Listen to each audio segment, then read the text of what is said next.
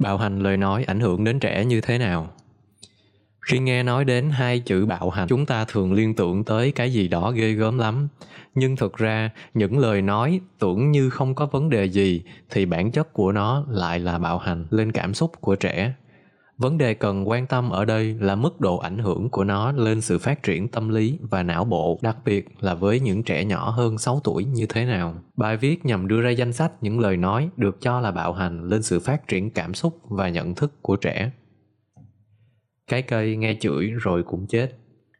Tôi có đọc một thí nghiệm nhỏ về một cái cây nghe chửi mỗi ngày và sau một thời gian thì cái cây ấy chết. Đây là thí nghiệm của các em học sinh tại trường trung học Tôi không rõ liệu cơ chế khoa học như thế nào, nhưng kết quả là thú vị và đáng để chúng ta suy ngẫm. Vậy con người thì sao? Cây cối không có não bộ nhưng con người thì có và hầu hết hành vi của con người từ đây mà ra. Không ít bằng chứng đã cho thấy bạo hành bao gồm cả lời nói và hành động đủ lâu sẽ làm cho não bộ trẻ bị khiếm khuyết, thậm chí là mất chức năng hầu hết chúng ta đều biết rằng đánh trẻ con là không đúng và không mang giá trị giáo dục, thậm chí ảnh hưởng đến sự phát triển tâm lý của trẻ. Nhưng ít người trong chúng ta dành sự quan tâm đến bạo lực bằng lời nói, dù nó cũng gây hậu quả tương tự. Một đứa trẻ thường xuyên bị bạo hành bằng lời nói sẽ phát triển một hội chứng tự kỷ do bạo hành cảm xúc. Các bé sẽ chậm phát triển mọi mặt về nhận thức, hành vi và giao tiếp. Do đó, bạo hành lời nói là một vấn đề cha mẹ cần quan tâm khi giao tiếp với trẻ, bởi vì có những lời nói mà khi nói ra chúng ta không lường hết tác động của nó. Những lời nói gọi là bạo hành. Những lời nói sau đây nếu thường xuyên lặp lại nhiều lần trong ngày hoặc trong tuần có thể ảnh hưởng lâu dài đến trẻ, đặc biệt là nhận thức của trẻ.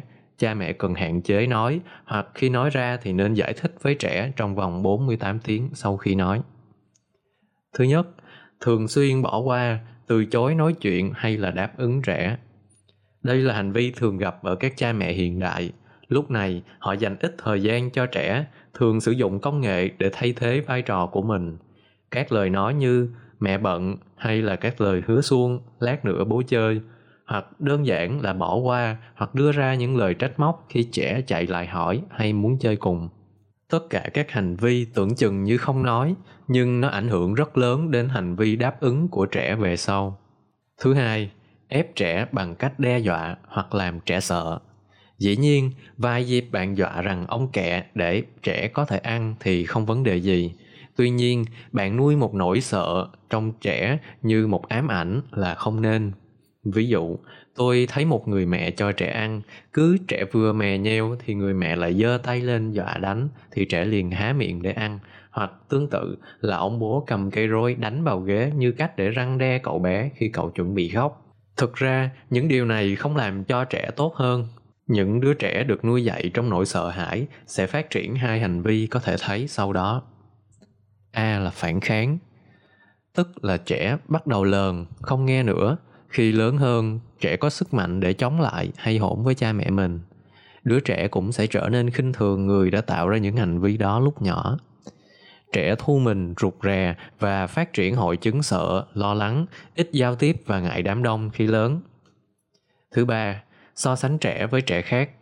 So sánh là nên tránh khi nói về hình thể, đẹp xấu. Hơn nữa, đó là thành tích và nỗ lực. So sánh không làm đứa trẻ biểu hiện tốt hơn mà còn ảnh hưởng đến những suy nghĩ tiêu cực khi trẻ lớn hơn. So sánh là nên tránh trong gia đình, đặc biệt là khi có hai bé. Nhiều cha mẹ không cố ý so sánh, nhưng cách cha mẹ thể hiện có thể là một sự so sánh. Thứ tư, chửi mắng theo kiểu hổ báo. Thứ năm, nói đùa với trẻ về tình yêu, hạnh phúc. Lúc nóng giận, chúng ta thường nói với trẻ những lời không hay và sai sự thật, giống như đồ con hoang, đứa trẻ hư hỏng, không phải là con của mẹ. Bạn sẽ phải giải thích cho trẻ trễ nhất trong vòng 48 tiếng để trẻ không nhận thức được rằng đó là một lời bạo hành. Thứ sáu là cái gì cũng cấm, cái gì cũng không cho.